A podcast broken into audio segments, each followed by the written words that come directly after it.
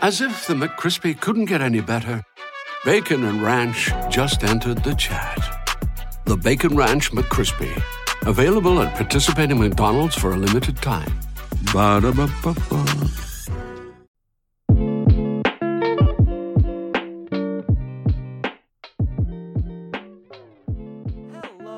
Welcome back to the Thundersticks podcast. I'm your host, Ben Kreider, and today we are going to be looking at the Thunder's Salt Lake City Summer League finale against the Philadelphia 76ers, kind of just how that one shaped out, some of the top performers from that game, and what OKC has upcoming in the Las Vegas Summer League. And I'm also going to be talking about DJ Wilson. I mentioned him on the pod yesterday. He has just been signed to a 2-year deal by the Toronto Raptors, so I'll be talking about him, his journey with the Thunder organization last year, and what you can expect from him going into the Summer League. And to top it all off, guys, I have a very special offer from my good friends over at DraftKings Sportsbook, so you do not want to miss out on that. Starting things out, though, with the Thunder's finale in Salt Lake City. OKC walked into this game against the 76ers with two just easy victories. They won by 21 points against the Utah Jazz. I believe they won by 17 points against the Memphis Grizzlies on Wednesday. So they were clearly like the number one team. And for the Philadelphia 76ers, they split both games. They lost against the Grizzlies in their opener, and then they defeated the Utah Jazz, and they had two guys back in the rotation in Paul Reed and Isaiah Joe. They dropped 20 and 19 points respectively on Tuesday, and I say this every time I speak on Paul Reed. I've said it for the last two seasons, but this man is a monster. The fact that he was playing in a Summer League game, with the Thunder playing guys like Giddey, you can't really nitpick, but that's an NBA player easily. He needs to be in the rotation for Doc Rivers next season. If not, someone needs to trade for him because he is one heck of a player. Anyways, though, they both returned to the rotation for Philly, and the Thunder had a couple change-ups. The biggest one was that Chet Holmgren just did not play last night, and that is due to just rest. OKC begins their Las Vegas games tomorrow, so Saturday against the Houston Rockets. So they just wanted to kind of rest him up because it was kind of obvious on Wednesday that he just wasn't the same player on Tuesday, and it wasn't a matter of his overall efficiency. That took a major drop off and everything, but just defensively, you could tell he was sluggish. He was the last man across the timeline in some instances, and that's just not the same player we saw. The player we saw on Tuesday was Chet Holmgren getting a rebound, orchestrating coast-to-coast play virtually every time, and looking to isolate. There just was not any of that after about the first quarter for Chet. So they decided to kind of pop him out, had Poku and JRE in the front court, and they had Trey Mann returning. So you swap one out, you get one back in with Mann. I think he was in Oklahoma City during his time in health and safety protocols, but he made the flight over to Utah. And for Trey Mann, I don't know where he got COVID or why, he got traced or whatnot. I think a bowling alley might actually be one of the places they might have looked, or something that Mann might have said maybe he got it here or whatnot, because he's been in a bowling alley for 3 consecutive days before the COVID ruling got him out of the Salt Lake City debut. He is in Edmond bowling, looks like all the time, and his, breaks, I guess you could call it. He's a really good bowler too. If you follow him on Instagram, you'll see that. Even on Instagram Live, sometimes he'll go bowling. He's damn good. I think he's getting 200 pin games, which if you're not bowling, that is a really good number to get. The highest you can get is 300, so he's pretty high up there. I don't know if there's going to be a team-wide bowling tournament they ever have. If they do, I'd probably put my money on Trey Mann, though. We haven't seen the competition yet, so I'll just have to leave it at that. Anyways, he gets to come back in. He's the immediate starter, and Josh Giddey plays for the third game. A little bit of a surprise to see him play all three of these things. We'll have to see what his role is in Las Vegas, but he goes into this as the starter yet again, trying to kind of see him next to Mann yet again, and then J-Dub is shifted down to the bench. OKC has just dominated against opponents in the first quarter. We're talking double-digit leads. They're establishing from the get-go that they are going to win the basketball game. That really did not happen in the first quarter, and you could see that. I mean, by the end of that first, it was more or less just a back and forth where no one was really dominating in terms of shooting percentage. It was 19 to 15 going in Philly's way. And believe it or not, that 4-point margin was the biggest that OKC had faced the entire time in Salt Lake City to that point. I think the highest technically was 5 in the first quarter. But OKC, they trailed by 3 points on both Tuesday and Wednesday. Never anything higher, and they were leading in the 20s in the last two nights. So obviously there was a different type of mood in the midst of this game. When you're looking at overall shot production, first quarter saw no real three-point threats. Lindy Waters had 1 3-ball, but a 1 of 7 output, that's not going to help. And I think, you know, once they get into the regular season stages, or if they make like the Summer League finals and there's actual adjustments made, OKC is not going to be defended at the perimeter. And every single game, they have not been able to establish the three-pointer. So they could not do that to open play. On the flip side, Philly was just looking to go to the basket. Jaden Springer had 9 points. Paul Reed had 5. And they were just kind of looking to claw back as they approached the halftime horn. When you got to halftime, you still saw basically a deadlock. It was 39 to 39, and it was still sort of the Jaden Springer show, if you will, for Philadelphia. OKC did get some production out of Trey Mann, and Trey Mann did not have a good Las Vegas Summer League last year. He could not buy a bucket. He was looking to crash inside on layups a lot, and he could not get fouls. They were kind of just errant shots. He wasn't really looking to attack on crazy shots this time. Still had 11 points on 5 of 8 shooting, and he had a three-pointer to go along with it. Had a good in-and-out sequence where he was able to pop it from the right wing. Got that one good to go. I mean, he's such a good space creator, and in a place such as the Summer League, it's a lot of one-on-one possessions. You know, I think as an executive or as someone monitoring things, you want to find players that are looking to pass as opposed to taking, 15 shots a game and not having any assists to show for it. But if you're able to put the ball on the deck and score and be that top option for a little bit, by all means, let it ride. Trey Mann was able to do that, and that's kind of why it was a tie ball game going into that second half. Big difference, though, was Josh Giddey just was not a big factor in the scoring department. He had 4 assists at halftime, but was 0 of 3 from the field. So not much to talk about with him. And I think a lot of it is just how Chet was not part of the equation. And instead, you had guys such as JRE and J. Will being the centers. J. Will is not a three-point shooter. Jeremiah Robinson-Earl, I don't think he's a very established one. Is he a decent three-point shooter? For sure. But Chet is obviously a better player in that aspect, and he's going to get a lot more attention off of fading to the three-point line off of a screen. So they were able to crowd the paint, cause some confusion for OKC, and when they got in that third quarter, they were looking to find somebody that they could kind of ride the coattails on, and they didn't really have that. Giddey did improve. I mean, he was able to pick his spots inside, which just, as I talked about, did not happen in the first half. Got to the line 4 different times in the third quarter.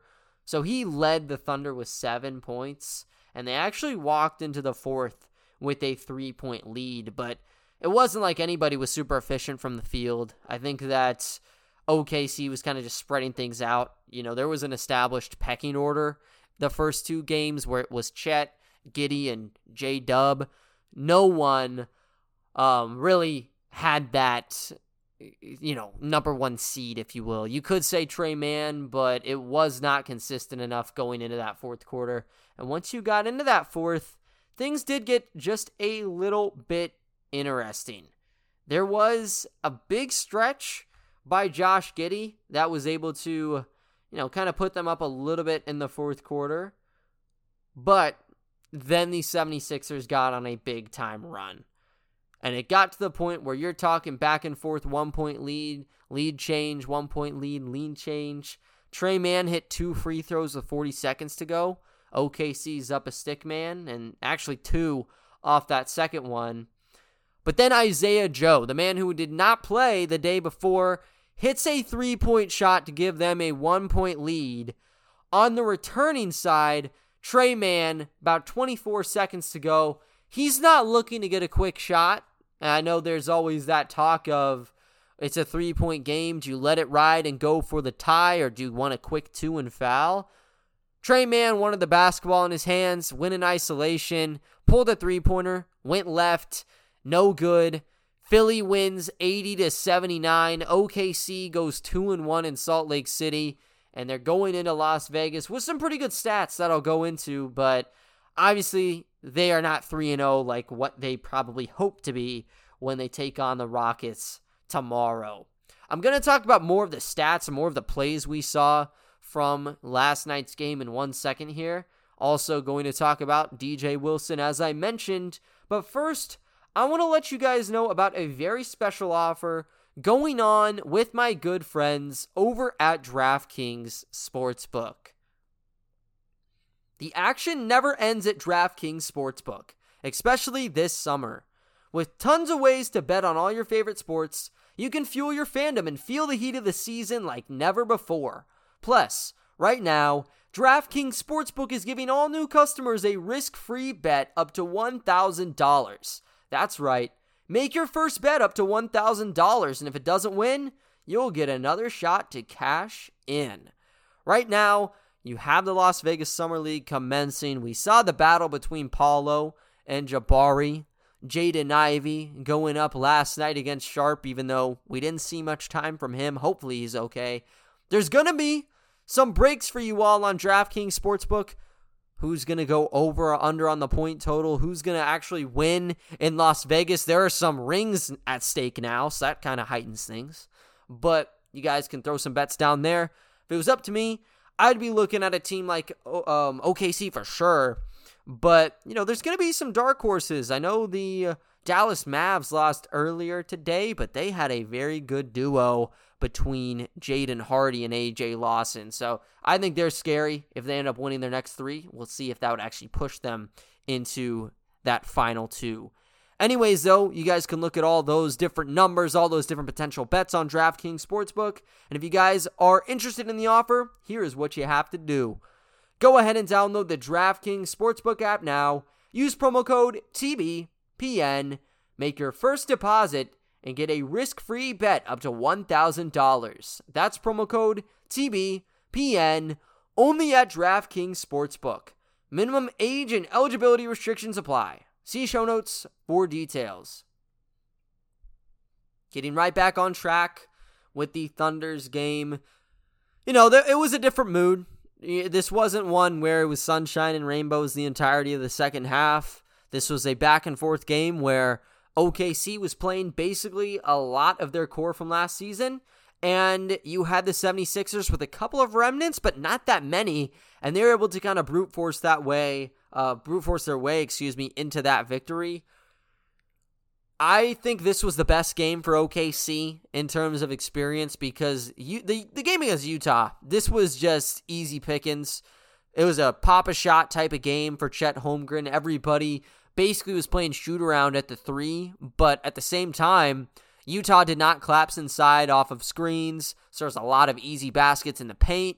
J-Dub was just kind of burning people every time on cuts, and if we're going to be realistic, I know J-Dub is a three-point shooter, but there's going to be some weak side help in most cases on these cuts. So you got to see kind of the effectiveness that these guys would have if the team was kind of surrounded by a ton of sharpshooters. But then against Memphis, adjustments were made, and offensively they were kind of clogged up, but the defense really showed with Chet. Still only 22 points in the paint were allowed for the Grizz, so they still got that one handedly.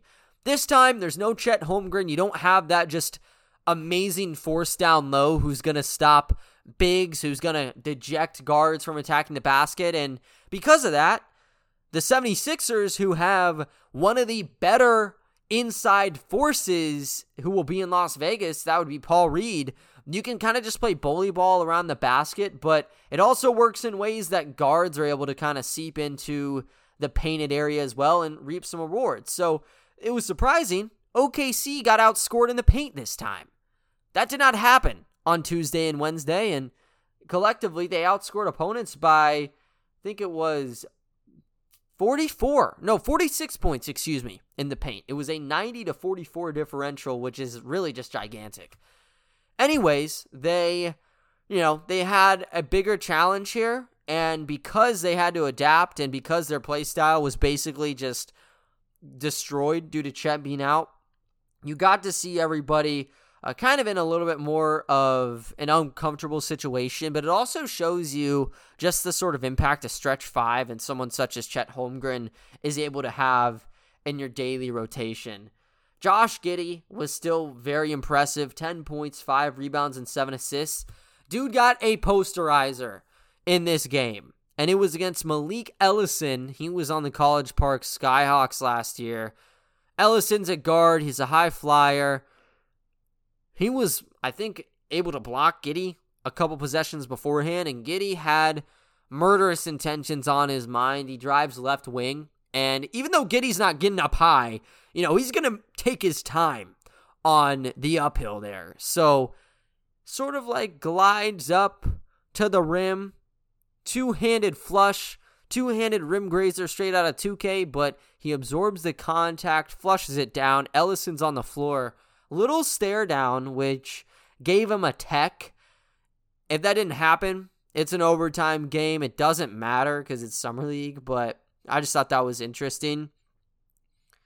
J-Dub almost has like a meme face on. I'm trying to picture, or I'm trying to find the word for the name of this meme, but it's like, it's almost like a stick man type of guy with some eyes bulging out of his sockets and his mouth just wide open. That's basically what J-Dub looked like. Like he was kind of cooked out of his mind to see that Giddey threw it down, and everybody on the floor was definitely relishing in that moment. I think they were fine. They got a technical foul assessed for that play. To my knowledge, that's the only tech we've seen in the Summer League so far. If you ask Giddey, like I said, he's probably okay with that overall result, though. The leader in points for the Thunder was actually Poku. He had 14 points on 5 of 9 shooting. And for Poku, I mean, you know how it goes. It's just up and down, up and down. Is there anything that you can really chalk up to how consistent he'll be? I don't think so. If anyone's working on data science, I think that Alexei Pokashevsky would be just amazing case study based on how he's almost a better NBA player than he is a G League player. But he was able to rise up with no Chet Holmgren. Caught some fire from range, went 2 for 3 there. And he did have a couple assists in the mix as well. Aaron Wiggins had 11 points. He shot 4 of 5 from the floor. I think when you're talking most trustworthy players on the Thunder roster, Aaron Wiggins has to be one of them.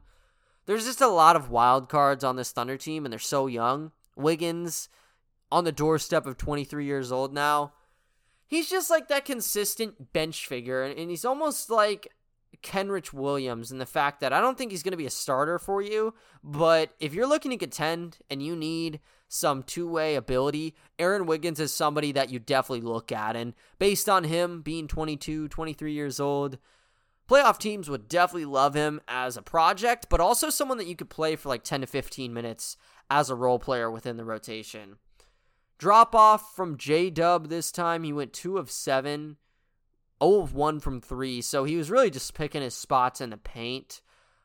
A lot of it just comes down to the floor spacing, though, and the floor spacing was way worse than what you saw the first two nights. That's why they lost the game, and it's because they just could not find the basket much from 3.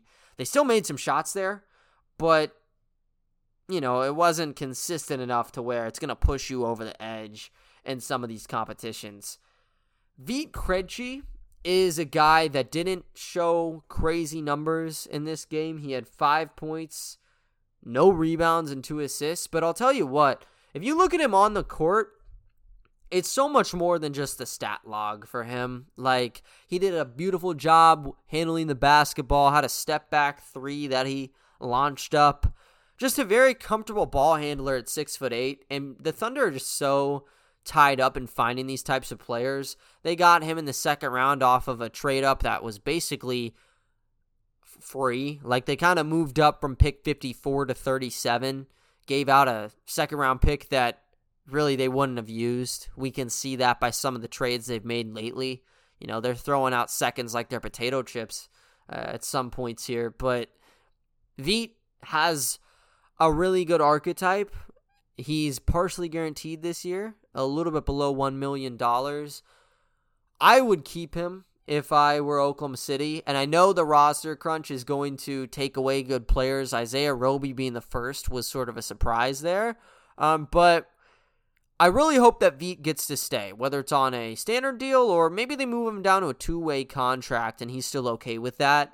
And I know they actually just signed their second two-way with Eugene Omaruyi, but Vit does still make sense as a two-way guy because it'd only be his second season.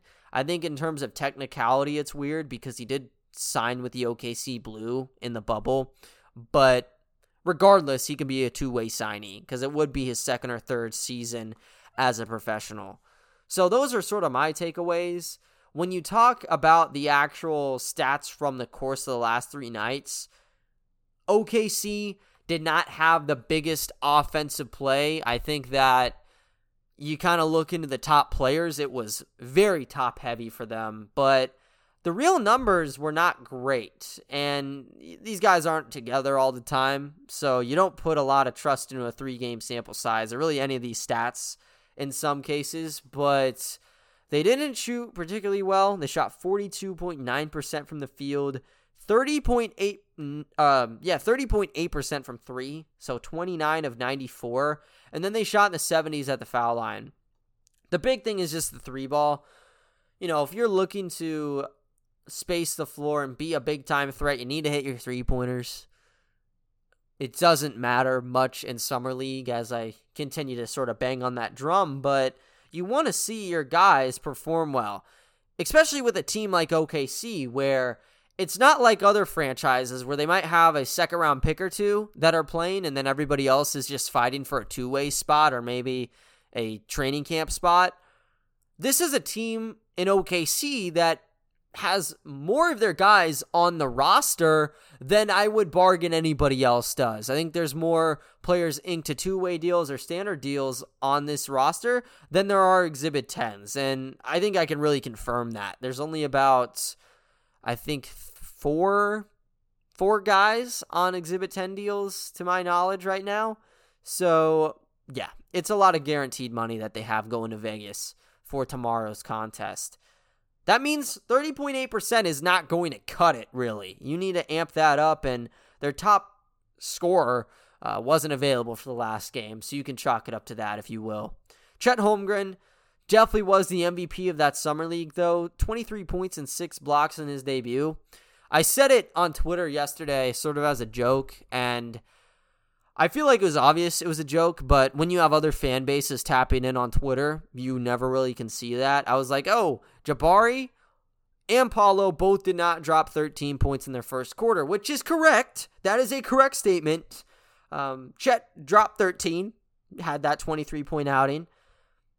And I think for the most part, everybody got the memo. But yeah, Chet was like a firecracker in his first game, and he ends this with 17 points and 9.5 rebound averages. That's leading the team in both categories. And he had a double-double on Wednesday in what was kind of deemed a poor performance for him, if you will. Just putting up big-time numbers. And in Vegas, I'm certain that we'll see him at least in the first two games. I think with Josh Giddey, I don't know if we'll see him much, but first two games seem to be the ones I'd highlight just because it would be the Rockets and then the Orlando Magic. But yeah, with Chet, really impressed with him. Talking about the games from yesterday, Paulo, thank God OKC didn't have to pick between Paulo or Chet because Paulo would be a very tough player to pass up on. And that was shown in the tape. I mentioned it in my pre-draft talks when I was going down my big board. Paulo was number one in terms of talent. I think in terms of fit, Chet was for the OKC Thunder. But oh man, Paulo was picking his spots anywhere he wanted to on the floor from all three levels, and his playmaking ability is just as advertised. For Jabari Smith, he didn't have as good of a performance. I think a lot of it is because he was sort of pinned down at the corner in the wing, wasn't looking to make much of an on-ball presence, but hopefully he turns the corner. And he gets to go up against Chet next game, so that's a battle that is going to pique the interest of a lot of people, including everyone following the Thunder or the Houston Rockets. So those two, had their own games. Jalen Duren was just flying up for lob after lob. Oh my gosh, he's such a fun player to watch. I honestly don't think he would be the best fit with the Thunder, so I'm not upset that they didn't take him. I knew he'd be a hell of a player, in terms of his athletic ability, but OKC needs a scorer at the 5 position. Chet is that, and Duren is just so dynamic around the basket, but he's not a shooter, which would kind of lead you to even more of a clogged up lane, especially when Duren would be just kind of cutting in for oops, and SGA would also be kind of rolling downhill as well. So I think it's fine. Just know Detroit had one of the best drafts, and Jaden Ivey backed up his play too. Not much from Shaden Sharp, and that's obviously stinks. Jabari Walker, though, basically Mr. Irrelevant in this draft. 11 points and 7 rebounds and hardly any minutes. Keep looking towards him. My goodness, he was an absolute stud. Other studs, though, from this Thunder group, Josh Giddey, averaged 12.7 points, 6.7 rebounds, and 9.3 assists. Just a lot of high-level passing. He was on NBA Today earlier, and he had this cross-court pass to Trey Mann where at the free throw line he told Trey, hey, spot up in the right corner. Immediately as he crosses the timeline, he throws the ball to Mann because his dude is kind of stuck right below the painted area. So he's stuck in no man's land. Pass goes right over his defender. Man gets a wide open 3. It's good to go. Just so high level in terms of intelligence. And he's younger than Chet Holmgren, which is even crazier to think about. Don't think there's any reason to continue to play him. I think if you're going to play him, do it against the top 2 teams, which should be upcoming. But after that, pull the plug and let other guys like Jaden Shackleford run the show, or J-Dub as well. We saw him more as a scorer this week, averaged 13.3 points, but some of his best attributes come with his on-ball play. Really good in terms of straight-line driving this past, 3 games, but he's still able to create room off of stepbacks and find guys wide open in the passing department. So I'll be amped up to see that, and I think a lot of those reps will be dictated by who's still playing. Is Trey Mann playing the full course meal? Is Josh Giddey? I think if the answer is no to both, then J-Dub is actually going to be probably your secondary ball handler in some sets, which is big time because he really has not been that so far. Usman Jang also needs more on-ball reps. He didn't really look particularly crazy in these first 3 games, averaged 7.3 points, 3.7 rebounds, and just 1.7 assists. He's a 6'10" ball handler. When you look at the NBL tape, a lot of stuff that gave him hype was how he was able to dictate opponents and kind of throw passes that other people simply cannot make. That is what kind of holds out hope going into Vegas, because he wasn't a very good shooter for OKC. His shot release is a bit on the slower end, and in terms of slashing to the basket, it wasn't like his speed was anything crazy. But like I said, the silver lining is because you had so many different handlers, Dang was sort of out of his element. He was in the corner most of the time, which isn't going to kind of highlight the more important parts of his game and what's going to actually benefit the whole roster the most. And I know it's better to have the ball in Giddey's hands than Jang right now, but he should get reps, and I'm sure he will have reps as we wind down in Las Vegas. Jay Will, everything defensively looked good for him, but on the offensive front, you could tell that, he wasn't maybe the best fit in terms of how the team played compared to Chet Holmgren, which is kind of as to be expected. Those are two different types of players, but he did a decent job on rebounds, had charges in 2 of 3 games. The three ball was not beautiful, though, and because of that, you know, when he's in the rotation, you're looking to find him primarily in the mid-range, I would say, on shots. He was a career 70% shooter at Arkansas at the foul line, so there is still room, but just not a lot of consistency from three. I think you're going to continue to see Jay Will shoot from that top-of-the-key range, though, just because how important it is to how OKC plays. I don't expect it to go away, and whatever the result is off of those attempts, I still think they are warranted because he needs to make some of those strides early compared to what we'd see potentially in the regular season. Or you drop him down, start him in the blue for a little bit, and you let him pop threes. He's going to need to work in that area, though, moving on with the roster. OKC kicks off tomorrow against the Houston Rockets, as I said. They have the Orlando Magic following that on the 12th. That has Xavier Simpson on the roster, too. We saw a little hook shot from him to close the first quarter yesterday. So that'll be a good little reunion for the OKC Blue fan base. I'll be definitely covering it. I've been covering Simpson basically all this offseason, and I've been covering everybody on the OKC Blue during the offseason. DJ Wilson being one of them. And DJ has a very interesting path because he was a first-round pick out of Michigan, number 17 pick in 2017 by the Bucks, but he didn't play much in the NBA. He was a G League assignment with the Herd, and when he did play at the NBA level, barely touched the court. He was selected to be a stretch four, and honestly, he really was not one, at least not to the degree you'd expect him to be for that draft position. So he got dealt to the Houston Rockets 2 seasons ago, and after his contract, they didn't pick him back up. Nobody picked him back up, and he was an unrestricted free agent. So he joined the Thunder's training camp roster last year, was one of the final signees along with Rob Edwards, and DJ didn't have the greatest training camp, albeit he hardly played, but he still stuck around with the OKC Blue, which is a bit of a surprise given that the OKC Blue, you know, they basically had a roster that was filled with young guys, of course, but at the NBA level, you know, they're also really young. They're rebuilding. For someone like Wilson, his game kind of calls for maybe a rotational fixture in a playoff team or something. So I thought he'd go overseas or go to a different affiliate. He stayed true to the Thunder organization, though, and they most definitely gave back. He looked good in the Winter Showcase pool play games, which was in November and December.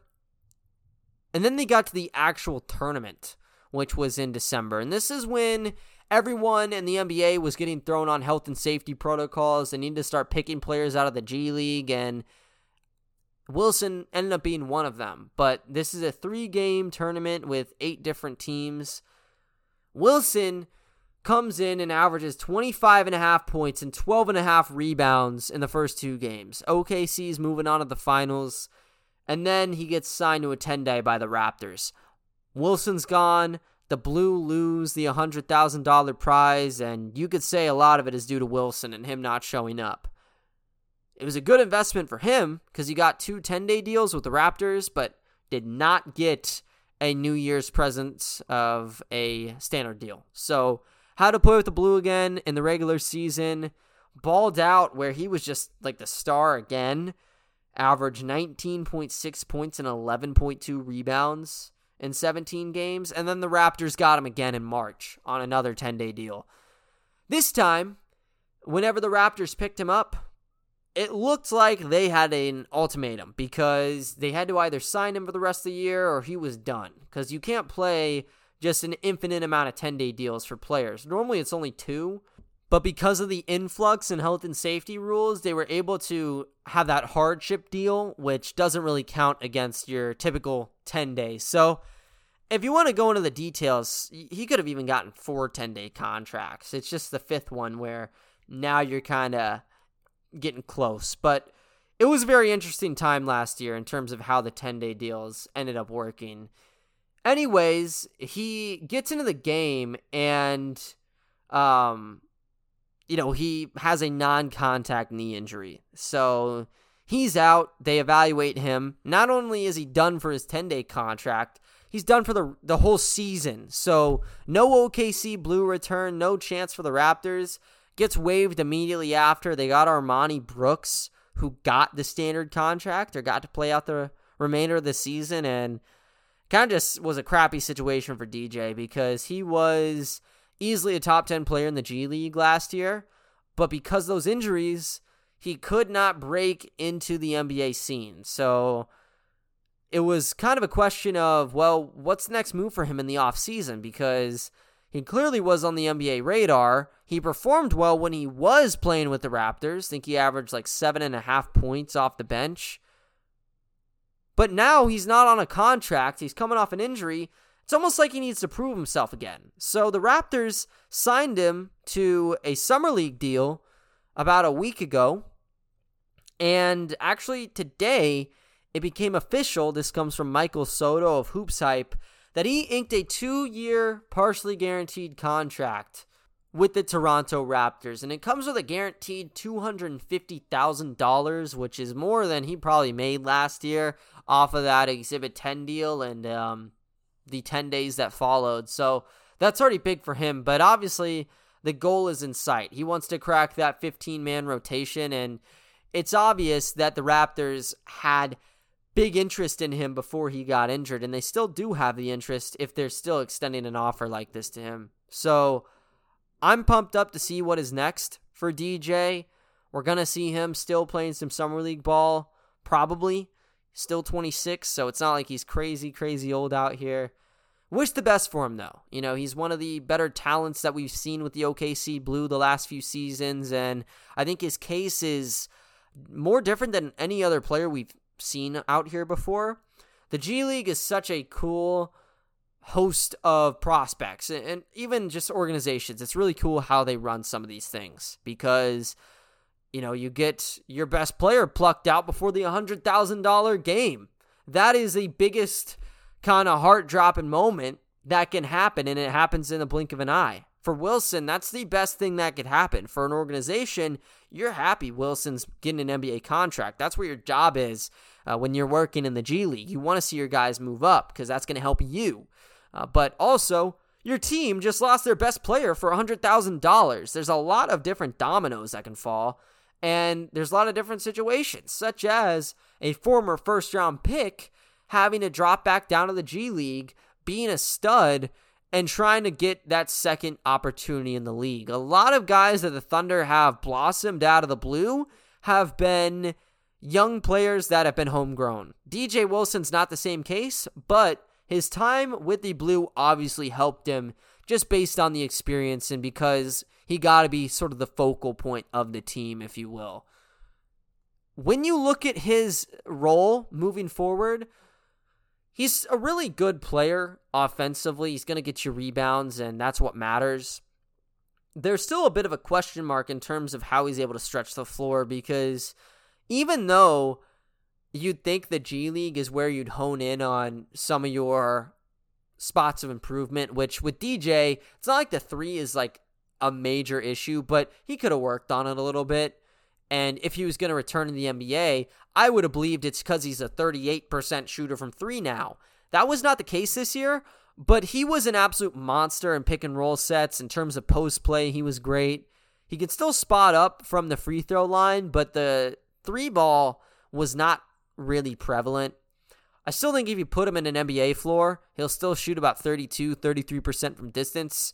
So that's obviously good, but you know, he made his money's worth off of the interior. And, you know, for these playoff teams, they want to find guys that will attack the basket, kind of play those grungy roles that maybe not everybody wants to. And that's what DJ Wilson is going to be able to do, not just for the Raptors, but just about any franchise that looks at him. You look at a team like the Los Angeles Lakers, for example. They worked out DJ Wilson last month. They worked out Olivier Sarr last month. They needed some help at the 4 and 5 position. They needed their 15th man. They didn't need a starter. DJ Wilson's going to be fighting to be that 15th man. Just someone you can plug in off the bench, and he's still going to help you get from your starter to the next guy in the rotation. So I'm happy for DJ. I think that Toronto is a really good spot for him just based on the mutual interest we've seen. So I want to see him back in the NBA, and it would be most likely through the Toronto Raptors. That makes two players from last year's Blue Squad guaranteed some sum of money with a franchise. Lindy Waters has the two-way deal with the Thunder, and now DJ has $250,000 guaranteed for the Raps. Everybody else will be fighting for a training camp spot or a potential deal, so you guys can look out to that. I did a pod yesterday breaking down all the former Blue guys that are in Las Vegas, so make sure to give that a look. Other than that, though, guys, that is going to do it for today's episode. I thank you all for listening, and I will talk to you all next time. See ya.